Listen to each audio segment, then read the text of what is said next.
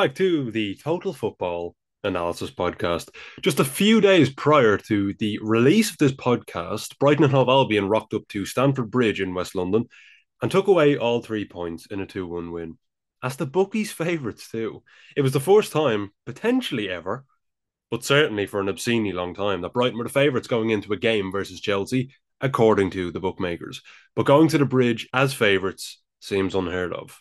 While Potter earned plaudits at the Amex for a style of play, the Italian has taken Brighton to a whole new level and is potentially starting a league wide or even continental trend in terms of how his teams approach the game, particularly when building up from the back. Pep Guardiola labelled De Zerbi side as the best team in the world at playing out from the back, and that's quite a compliment from the Catalan coach. However, there is another who is transforming football right now using a style of play which is a throwback to a simpler time, a time where culture and connections trumped tactics, a time when Brazil reigned on the world stage. Fernando Diniz is a man who we have spoken about countless times before in this podcast, including doing an entire podcast dedicated to the anti-positional play methodology that Diniz is enforcing in Brazil with Fluminense. It's fair to say that his style is quite the antithesis of modern football. In fact, it's probably fair to say that De Zerbi and Diniz are potentially the most extreme of their own kind of styles, one of positional play and one of relationism. And so we thought we'd have a discussion about the differences with these styles, the positives, the negatives, the similarities, and the differences, and much, much more. To do so, I'll be joined by none other than the Diniz lover himself and relationism purist, Caio Miguel. I'm your host, Adam Scully, and I hope you all enjoy the following episode. Before we begin, though, please make sure to rate the podcast five stars, hopefully. It's genuinely appreciated so, so much. We've been growing exponentially at the moment, and we are incredibly grateful for your continued support. So let's try keep that going as we bring you our very best audio content. So now, without further ado, let's go speak to Caio.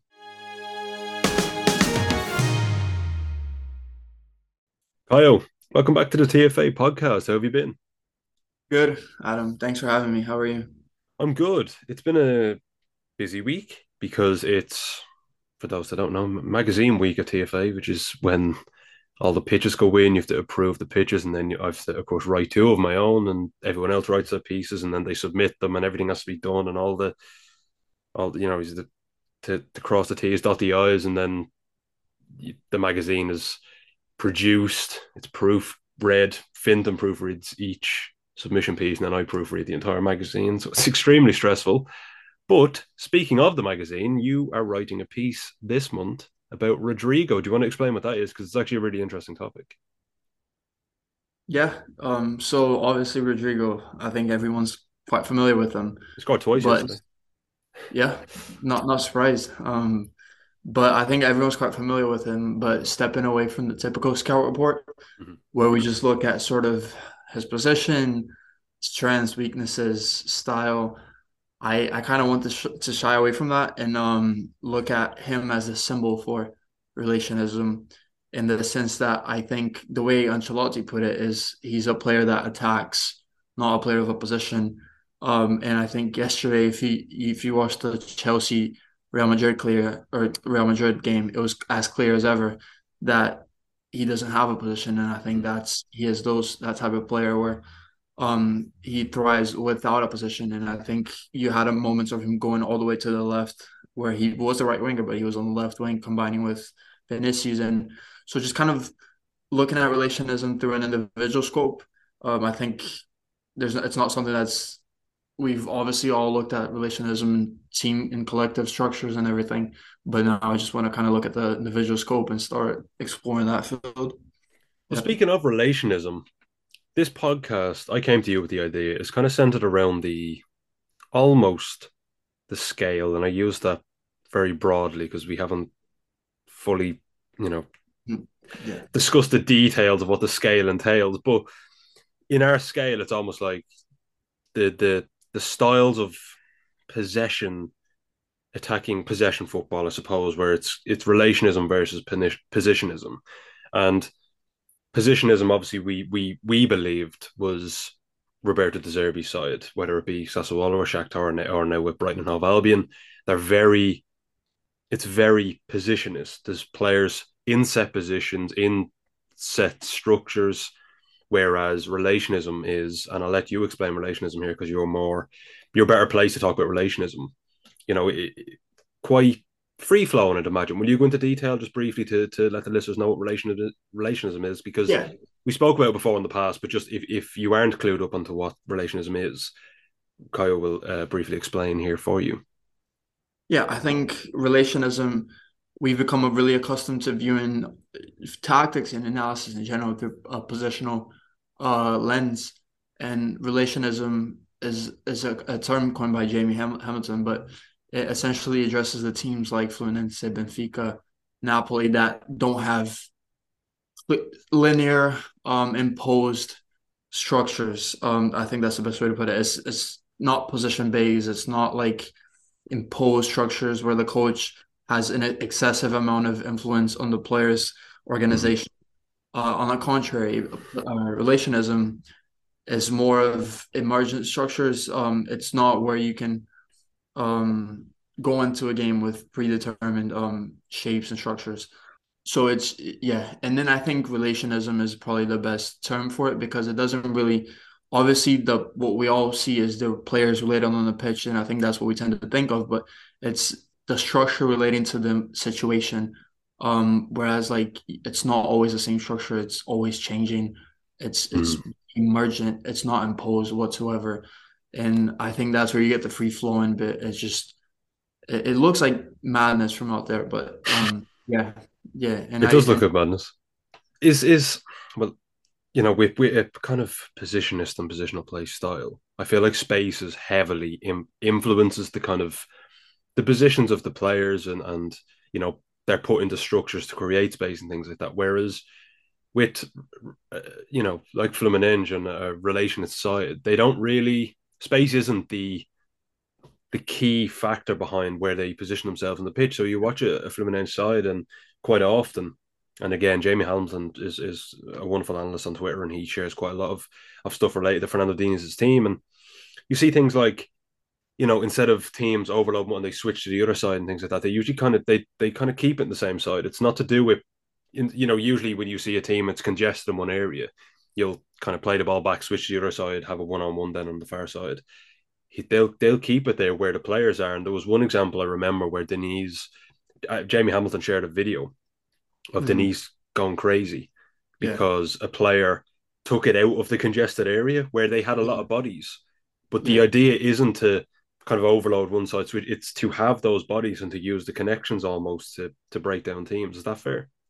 Yeah, I think yes, it's totally fair. And and space is is I, I wrote on the last magazine. That's what I wrote about. And space is it's fun. It's not that it's less important. It's mm-hmm. viewed in a different manner, and it's fair to say it's not regarded regarded with the same level of significance in the in the structure. Um, it's almost as if Diniz wants the players, Diniz or split you, whoever you want to be, wants the players to be able to to, to relate. It's it's yeah, I understand, but it, it's it's incredibly like it's incredibly influenced by intuition. You know, like yeah. when you, you, intuition is so so important, and and whereas I I'm going to be careful what I say because I don't want to say the word robotic, but with a more positional play style, it's heavily influenced by the sideline, by the coach. Players are in set position, they're in set zones. You see Guardiola's pitch division, which stresses me because I can't I can't imagine.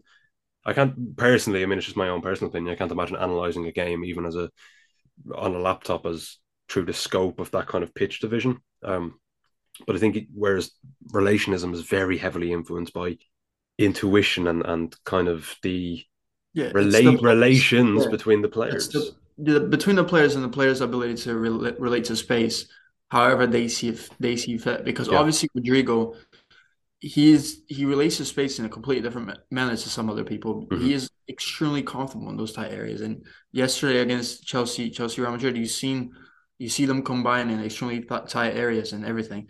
So I think it's just more allowing the players to. It's not even necessarily about forcing them into playing in this cluster field. It's about letting the players make decisions based on their style, and it's more about that. It's it's it deals with emotional, mm-hmm. um, emotional, physical, technical. It's all of those into one. It's not as the player is a it's a chess piece on this area. Yeah, he needs to be in this in comparison with the other players It's just kind of emergent in how the player sees it. Obviously, it's, that is not to say positional positional systems are robotic and the players don't think for themselves, there's a lot of room for interpretation. But it's predetermined. Yeah, it's a lot of times it's mm. it's it's it's imposed. The structures of the player are it's kind of predetermined. There's a heavier influence from the side, whereas relationism relationism the players have more um sort of influence on the structure. Yeah, that's that can be momentarily. I, I, some players depend on the instance of the game. They're going to relate to it differently. Mm-hmm. Um, and well, obviously, the coach does have influence, but it's just more and more to the players. Well, I saw something the other day, and I can't remember what it was, but they labeled Diniz as the Brazilian Guardiola. Now, I took massive issue with that because, yeah, and I know you chuckled there because I knew your reaction what would be. Um, I can't think of. I mean, just because you have the ball doesn't mean you play it the same way. And I think with Guardiola, it is quite predetermined. A lot of the the influence comes from the sideline. And while Guardiola can say in interviews that the players are what you know, it's he puts them in positions for them to to or yeah. to get the best of them. That may be true, yeah. but it's still heavily influenced by Guardiola. I mean, you look at now with the new three-two structure, he almost plays with four central defenders essentially, but he has. Mm-hmm John Stones maybe at right back or or, or, Nathan Ake left back, one tucks inside. John Stones would move in beside Rodri to create that 3-2, 3-2 structure. That's not that's not a, a, that's not intuitive of the player. You know, you know no. that's coming straight from the sideline, and and even more extreme than that. I feel personally that De Zerbi style would be more extreme than that. But yeah.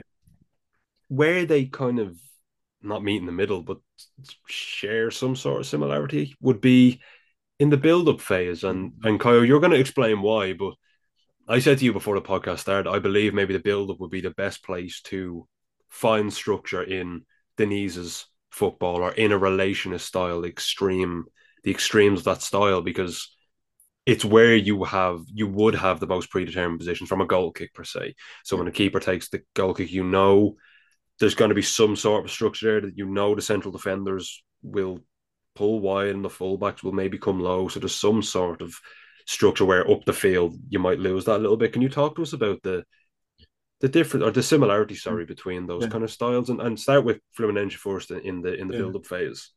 Yeah, I think first how however may incorrect the, the analogy to, to Guardiola may be, um, both share in De Zerbi. They share the willingness to take the responsibility of the game, um, want to determine the outcome, uh, De Zerbi has a webinar where he mentions that kicking the ball long, it's almost a gamble. It's illogical and it's inconsistent. Um, and obviously, when you're trying to determine the outcome of the game, putting putting yourself in those scenarios are just irrational. And then mm-hmm. that's where that's where the build-up comes in. And so it's constructing out of the back, and that's where they meet in the middle. That wanting to to build a game from the back, have a controlled style of possession. Um, that's where they meet in the middle but then the structure is where they go in completely separate ways. Um, the build up, like you said, it provides the most organized scenario because you start from a set play and not it's just a set piece, but a set play where you're in possession. Um, if you pause the screenshot right before or a couple of seconds before the goalkeeper takes it for Fluminense, you're gonna see a 4-2-3-1 of sorts, however maybe loose and weird that looks. It is as close to a 4-2-3-1 as you're ever gonna get. And five seconds later you're going to see something completely different.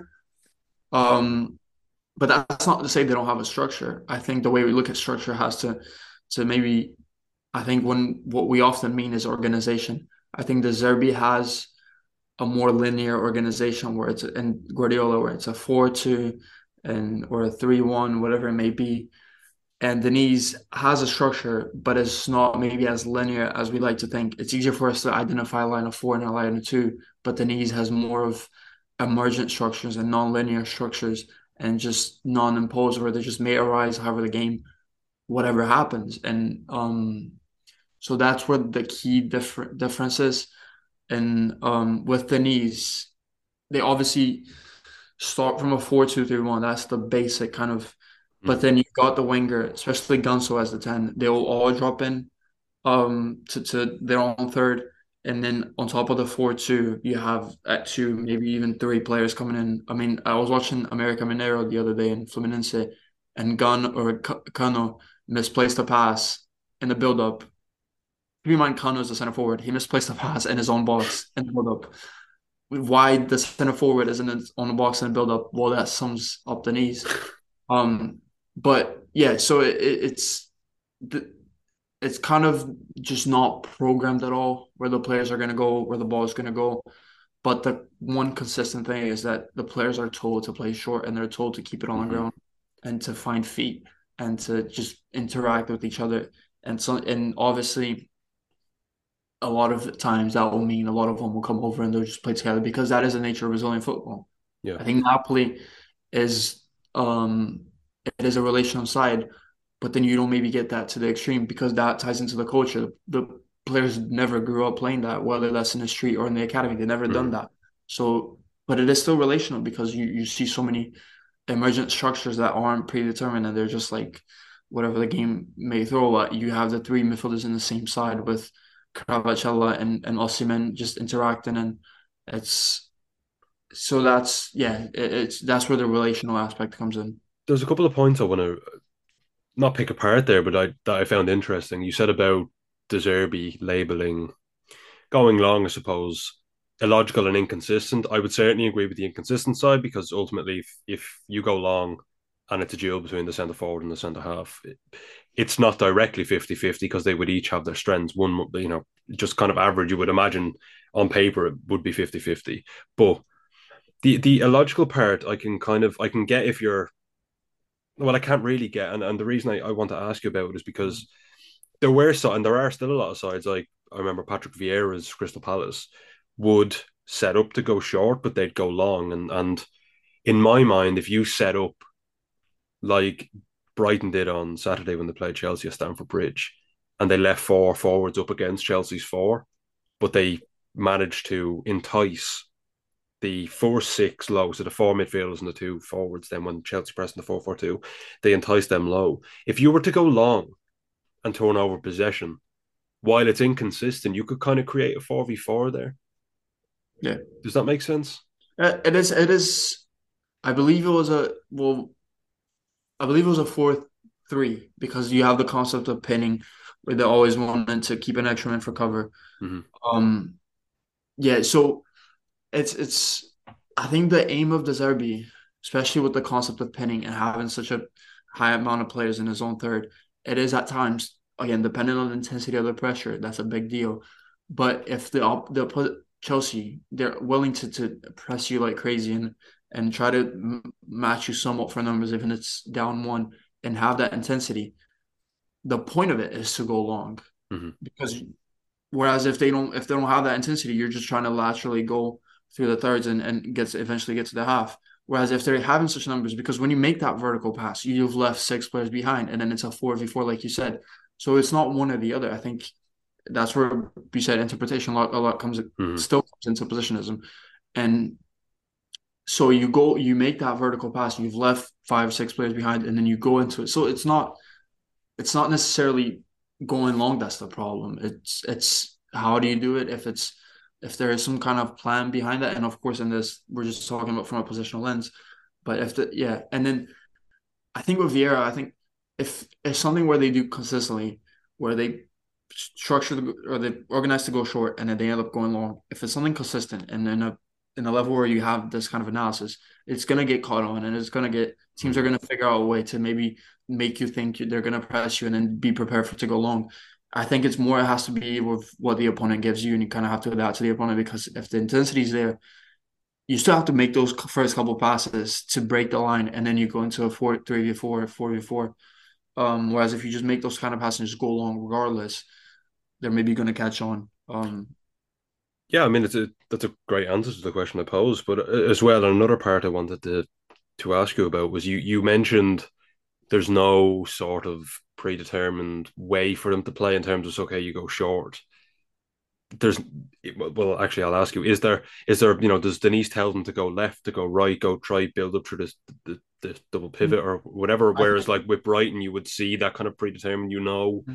They're gonna try go short, bait the press, and then try play to the double pivot, yeah. quick third man passing behind. Whereas with Diniz side, you, I suppose you, you wouldn't really see that as much. No, I think Diniz there is if you watch a lot of buildups, you're gonna see over like an overwhelming amount of buildups to the wide areas, and I think mm-hmm. that is logical because it's it's I mean building through the central areas and it only through the central areas is almost like suicide, and but then it's I mean that's as far as it goes, and that, I don't that's just logical. I mean that's not even if you're gonna build out of the back, you just tend to go to the sides anyway. It's easier to protect and keep away from goal, whereas if you lose in front of the goal. On the on the other hand, De Zerbi has a lot of influence on those first few passes. I think one do they do or one thing they do a lot is they go to one side and do this. I mean, it's a joke how many times they do. They go to one side and then they immediately play to the other. As soon as that striker jumps, they play to the other. And then obviously you have the angles from the double pivot. It's incredibly stressful to watch when I when I see yeah. it because the the, the, press is pretty close to getting yeah. the ball. But it, so they have that that kind of thing where he instructs those first few passes. But mm-hmm. another thing he instructs is to put your foot on top of the ball and face forward because that doesn't let them know where you're going. And I think with that, you give the player a lot of responsibility to make that determination of where maybe the angle of the press is coming from and everything of that sort. Um, so yeah, it, it, it's clear that De Zerbi has a lot more influence on the fir- on the, the, the direction and the flow of the build up, especially in the first few phases or the first few passes. Whereas Diniz is just more of like a logical go to the side and then can begin. But they also build to the middle to the middle, of course. Well, with you know, with a team that's more positionist like De Zerbi's Brighton, of course, or even Pep City as well, you have you have you hear a lot of things about you know a lot of kind of keywords or jargon, if you want to call it, superiorities, overloads, things like that. But they are key, especially to Brighton this season under De Zerbi.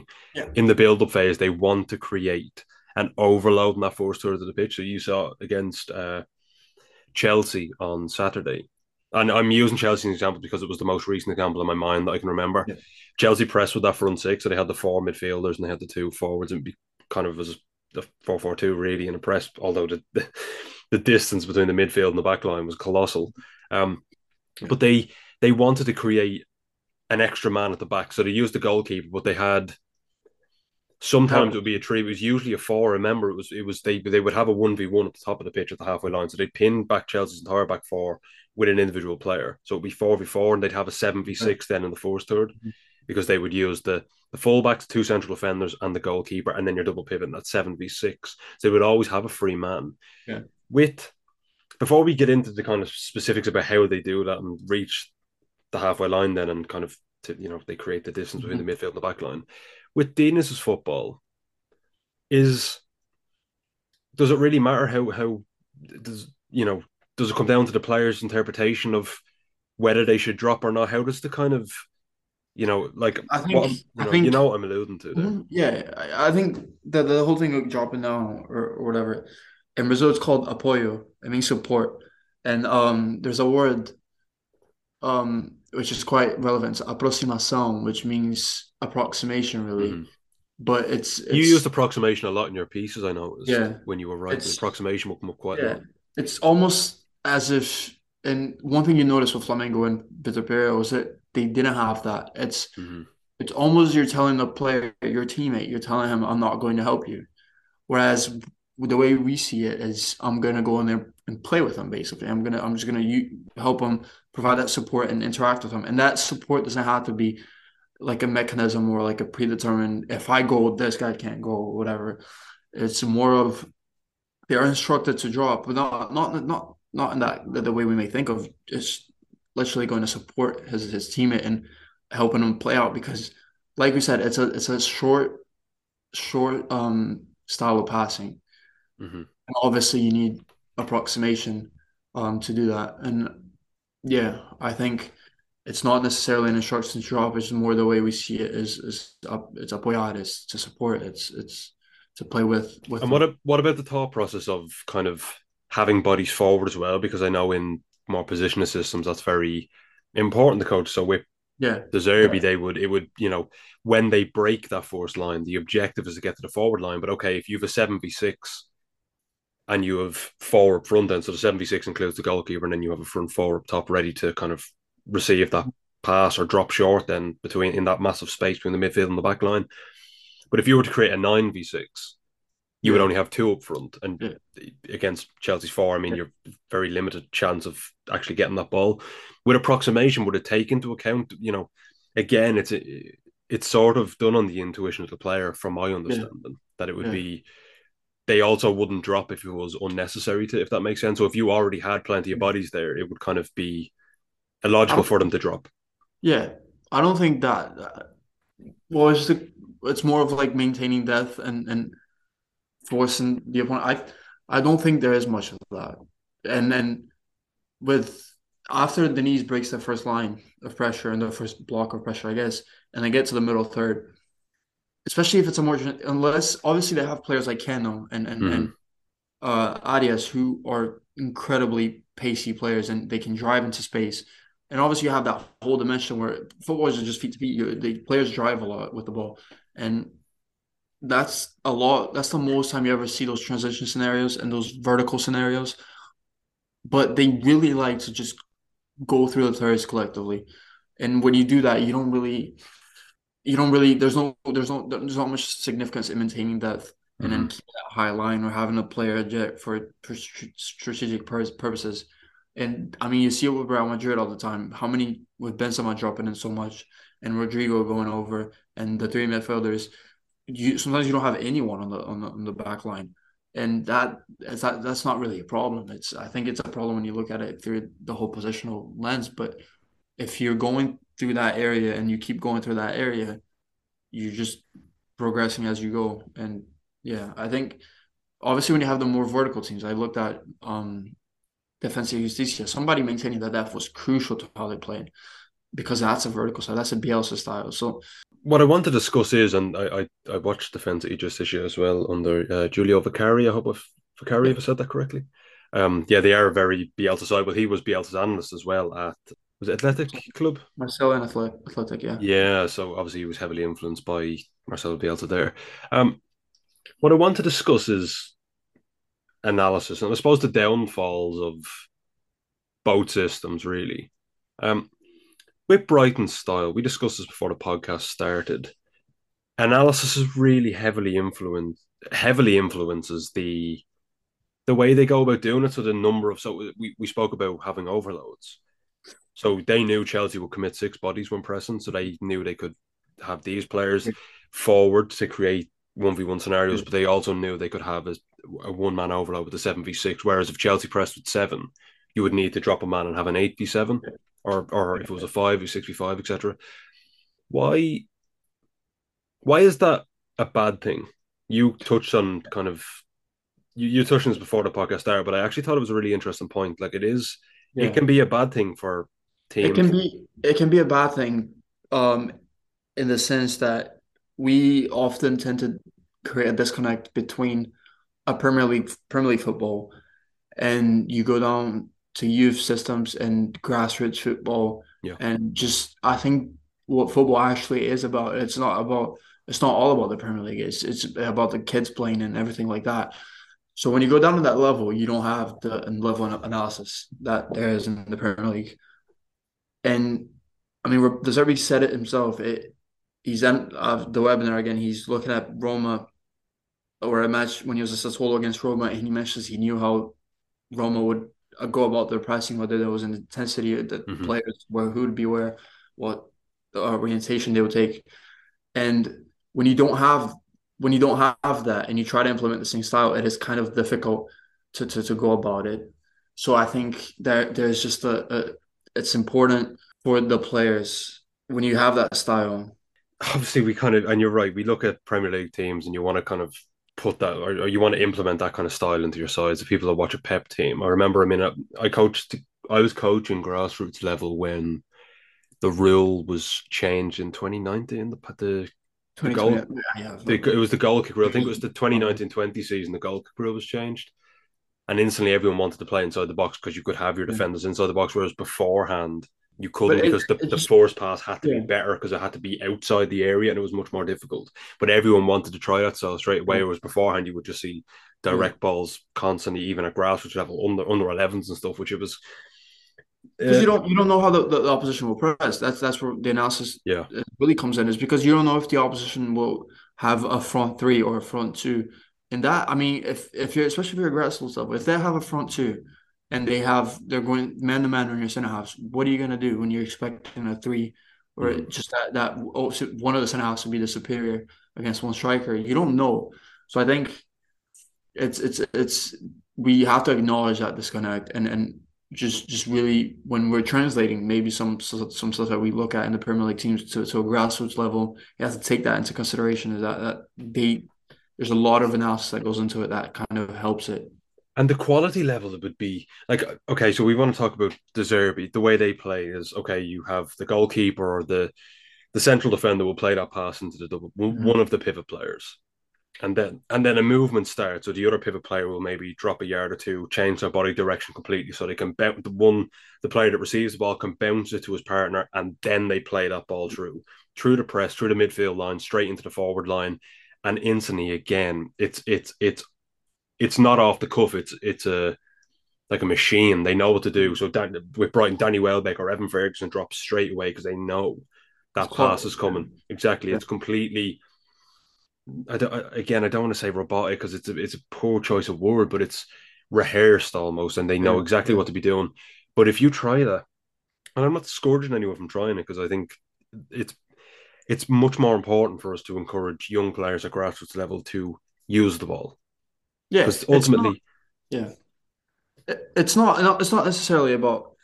I think what the distinction here is not. I think building up is essential for development because mm-hmm. you encourage the players to have the ball to develop their skills. It helps self esteem, helps courage because if they can do that in the game, they get more comfortable in the and game. let them make mistakes. Yeah, and the the what I think we're trying to get at is the concept of structure and how mm-hmm. programmed the structure is. Because obviously, if you you want to replicate something, but is it going to be at the cost where the player has just become a robot and he's just doing that movement at 12, 13 years old? because that's where the structure may be. But what if he gets a transfer to a club where that's not the case? It's it's that's something we have to take into consideration. And yeah, and like as well, even the quality levels, or, or sorry, not the quality, but the, the analysis. Like if you if you're faced with if you play a certain way and you're expecting the team to press in a 4-4-2 and you're expecting there to be a massive stretch between the midfield and the back line. But then they don't press the forward two. They go with a back three. They leave a man just in front of the defense to deal with kind of anyone who drops into that area. And it becomes a little a little trickier. And then your players don't really know what yeah. the move is because everything's rehearsed from the sideline. And I think the point we try to make with relationism, while it's certainly not perfect, and again, it's not, a, we'll talk about weaknesses in relationism in a sec, while it's not completely perfect, it gives you it gives way for more adaptability. Does that make sense? And even when you have yeah. like Real Madrid under Ancelotti, while they're not a fully relationist side, there are relationist aspects, and that's why oh, yeah. you would imagine they can do so well in Europe because they adapt so well to situations. Yeah. Whereas with like a Pep team in the past, say the last ten years anyway, it was heavily influenced from the sidelines. So when things wouldn't go right, it would be it was you know everyone's looking to the sideline because Pep needs to change it. Whereas with an Ancelotti team, like things don't go right. It's okay. We we have players that can problem solve yeah. on the pitch. It doesn't have to be the manager. And I remember last year, I can't remember what game it was, but was it the, was it the game against Man City? No, but anyway, I can't remember the game in the Champions League. Kroos and Modric were on the sideline telling Ancelotti certain things. They were talking yeah. to Ancelotti, speaking to him, yeah. giving him ideas they're the problem solvers, and, and in relationism, you almost have the problem solvers on the pitch, which is yeah. what we're kind of alluding to there. It's not perfect, but in build up, you're giving the you're giving the players the ability to innovate and to be themselves and to create with their teammates as opposed to having predetermined, you know, yeah. moves. Yeah, it's, there's always a tricky one because it's it's almost it feels wrong to say that it's dangerous to adapt such program mechanisms to, mm. to football. Um, but it's just like like we say, the players when it's more, yeah, I, relationism provides, I think, the players room to to figure out the decisions for themselves, and that's not to say that doesn't happen in the other ones. It does, but mm-hmm. Extent to which that happens, and it's not decisions of what to do with the ball, it's decisions of how to cope with space. Um, so I think relationism provides that a little bit more. And yeah. obviously, positional positional play doesn't provide that, and and positional systems do that, and you can still have a very positional system where it's a four three three, and then but if your training is focused on on or opposed practices and you're just letting the players really figure out for themselves without really programming where the ball goes and the sort of movements and the coordinated movements. I think in training it's so easy to sit there and the coach stops and it's a four three three and he goes mm-hmm. back to shape. Just let it run it and just let it the players figure out for themselves almost. And if that turns to chaos, sometimes just so be it. Yeah, but I think as well, like it's it's we're not sitting here saying which style is better or to say that a positionist style is better than relationist because it's not. And again, they both have drawbacks. They both have massive upsides as well, though. But we're just uh, simply pointing out the weaknesses of or the the kind of the risks of that positionist style where you are relying so heavily on the the mind on the sidelines. So of course, the players bring the quality. They they execute the action, but the action is predetermined. They don't and, think and, of the action. It goes the other way as well because mm-hmm. relationship has the risk of of the players if they don't figure out. And and whereas like with positionism, you, you kind of have the structure to fall back on and provide like a guideline, like a yeah. blueprint of of. Well, that's a great. It's, it's a, guide individual one, but... That's a great way to kind of to move into what I want to ask you next about positionist teams versus relationist.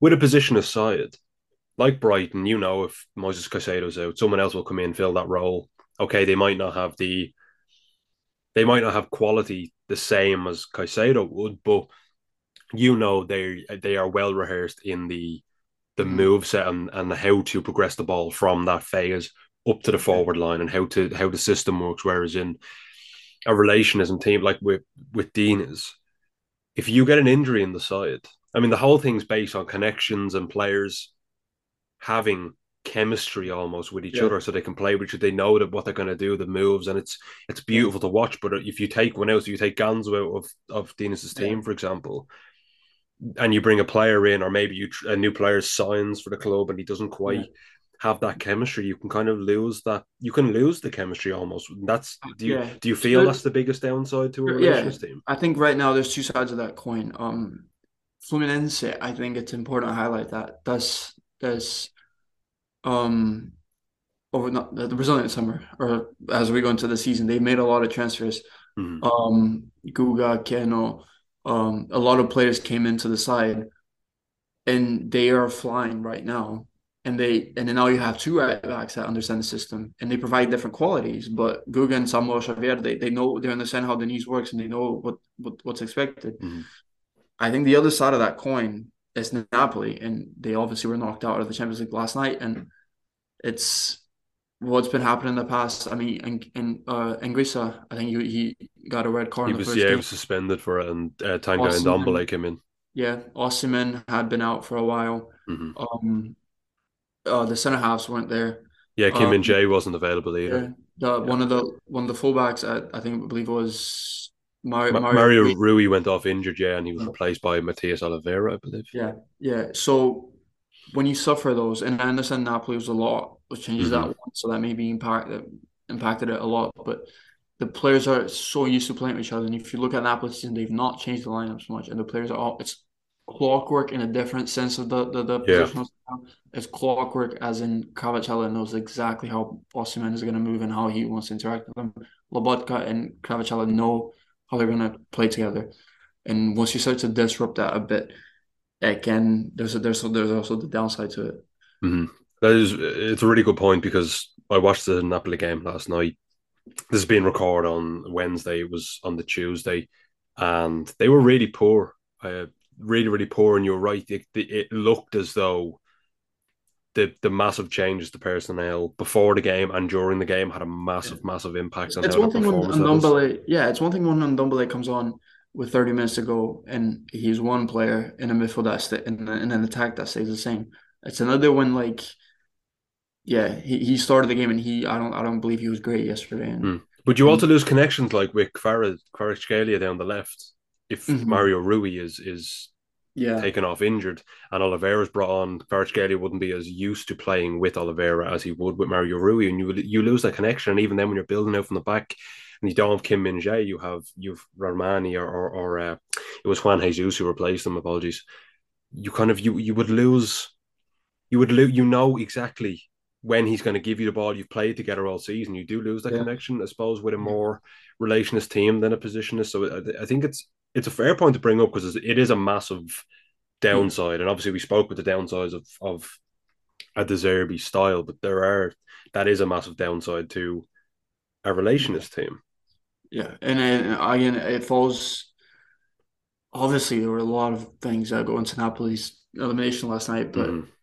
and it's so difficult to speak from the outside. But I mean, I think that I, I, it's hard for me to say that that is a glaring weakness because Diniz has proved that, and that's something that was a probably for me one of the biggest improvements that he's made as a coach was that integrated Fluminense side that wasn't so heavily reliant on eleven players, and then we really saw that when Luis Henrique went to Betis, um, in July I think it was because then you got Matheus Martins who came into the side, and then he was sold again. So there's a lot of disruptions to the squad, and Diniz was able to keep the players playing together. And obviously, each time a player went out, the, the way they changed, the way they played changed a lot because the mm-hmm. players were different. Um, yeah, and so so yeah, it's it's it's hard to say it's a glaring weakness, but in some cases where if that's not really looked at, in Napoli, I mean, Diniz has like years of experience of getting just just hammered by the media and everything, and being sacked of jobs because he wasn't able to do that. Whereas Spalletti, this is the first year where he with the Napoli side that that's just glaring approach, and maybe now he's learned of like a very valuable lesson is integrating the squad and and yeah. Well, unless I'm forgetting something obvious, I think this will be his first Serie A title win as well. I believe. I don't believe he's won I don't the Serie A. I think it is, yeah. I'm almost. I'm. I'm ninety nine point nine percent sure well, this is his first. Did, did he? Did he coach Juventus in the last ten years?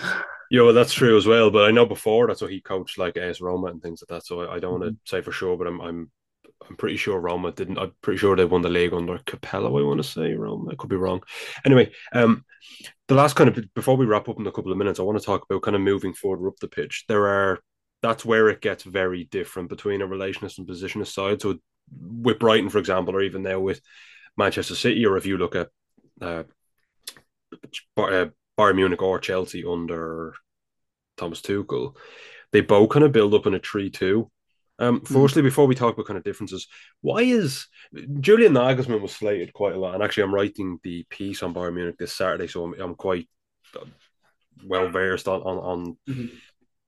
that build up structure for a minute. But Julian Nagelsmann was very heavily criticized for using a 3 1 structure because when they would lose the ball and turn over possession, Bayern Munich were extremely susceptible to counterattacks, and it was a heavy criticism at the time. Thomas Tuchel comes in, he's changed to a 3 2.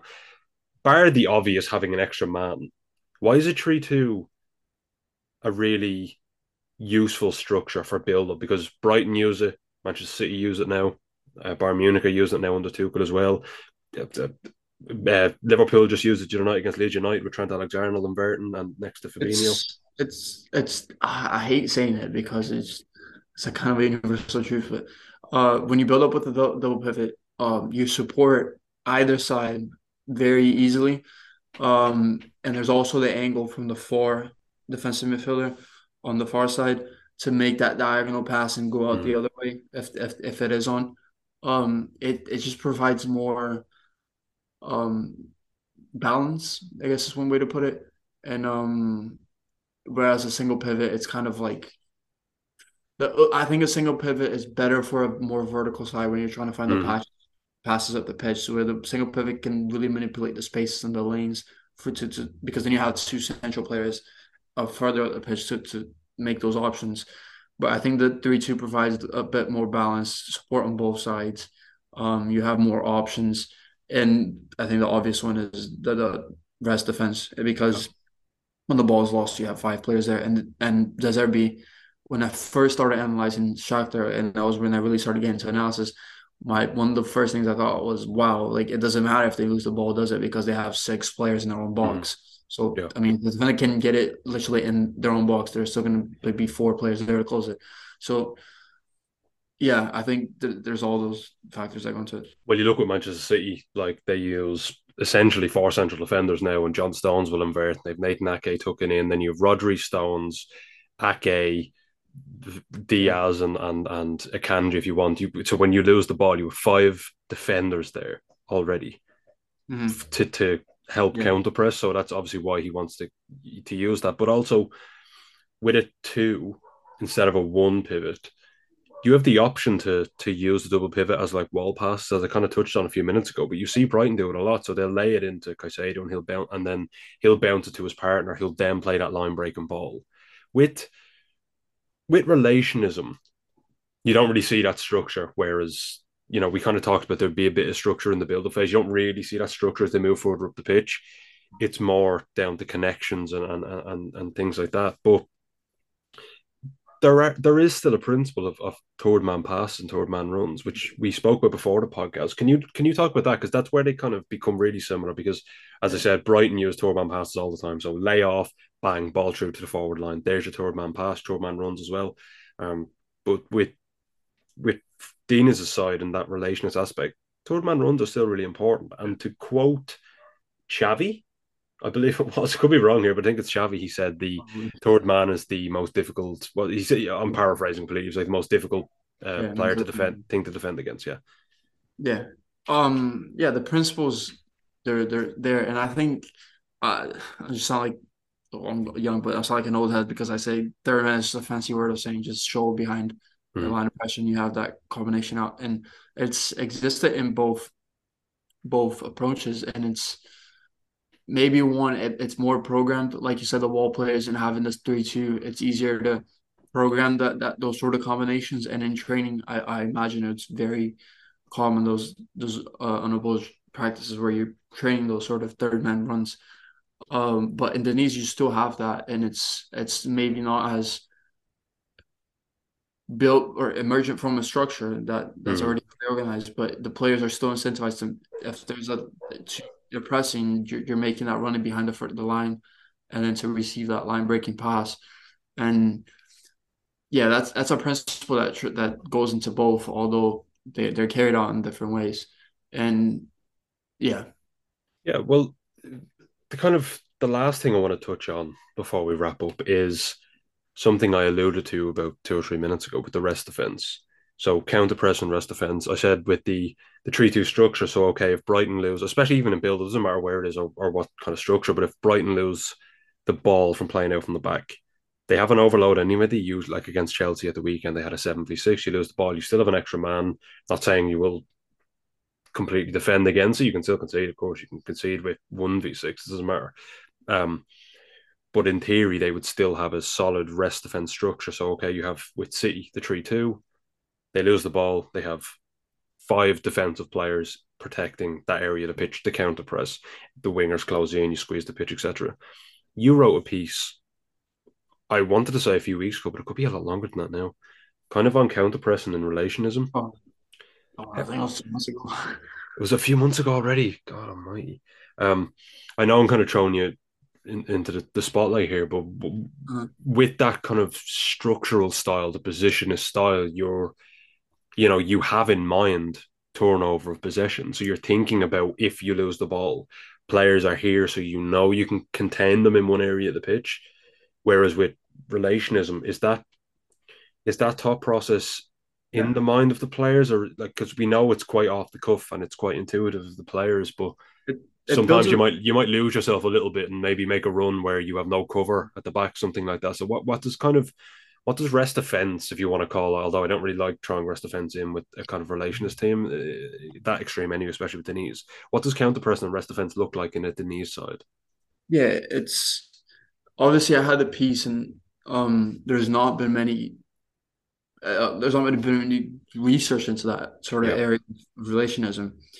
Um, I read an article and I as well. I forgot who wrote it. Um, it was talking about Alex, like uh, Bernabei. He's a Celtic left back from Argentina, and it essentially talked about the relationism. He's a relationist player, obviously growing up in Argentina and going through the academy, and why many Celtic fans and people say he is naive, he leaves space behind, and he's mm-hmm. not very aware of, of position, and he's a very dangerous left back because he just leaves space behind. And it's a great article that broke it down into the movements you make. It's a one, two, and then he just goes as a left back. Whereas the city left backs, you see them make that pass and they just stay to, to kind of guarantee that rest defense. Um, so it's it's an area that you really that it's there's not much to look at, and it's definitely interesting. My article essentially provided a couple of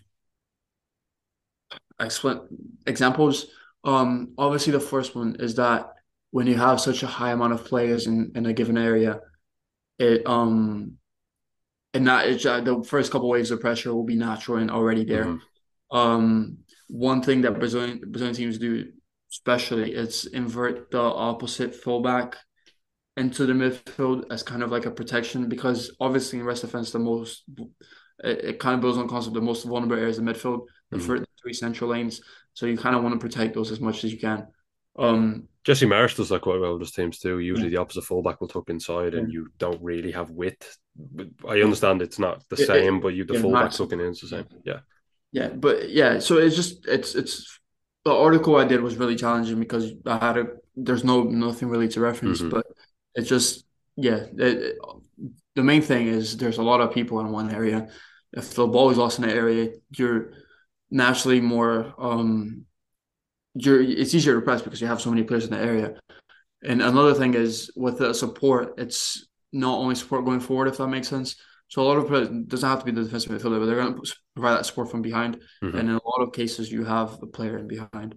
Obviously, yeah. when you go to the lines of the waves of pressure, the lines of pressure, you may have that initial, but sometimes you may not have many people in behind, just one or two. So that, that's another thing. But it's it's one that there's not been many research, much research research on. Well, I remember talking to you just before you wrote the piece, and I actually said to you, I'm really interested to read it because in my mind, the way a relationist team plays, it, it kind of facilitates that anyway, because you see, and yeah. again, I don't like using positional play terms when I analyze a, a, a team like Diniz's, but they would overload in quotation mark kind of one side of the field or would have it really congested on one side. You lose the ball there, just it naturally would give weight to that yeah, rest uh, counter press. Kind of counter, yeah, it naturally gives weight to that because you've so many bodies there. I mean, you lose the ball, they're not all going to just dart back to their own goal. Why would you? They're already there. They can already contain the the transition. Yeah, and, and and Diniz, that's something that he's clearly improved.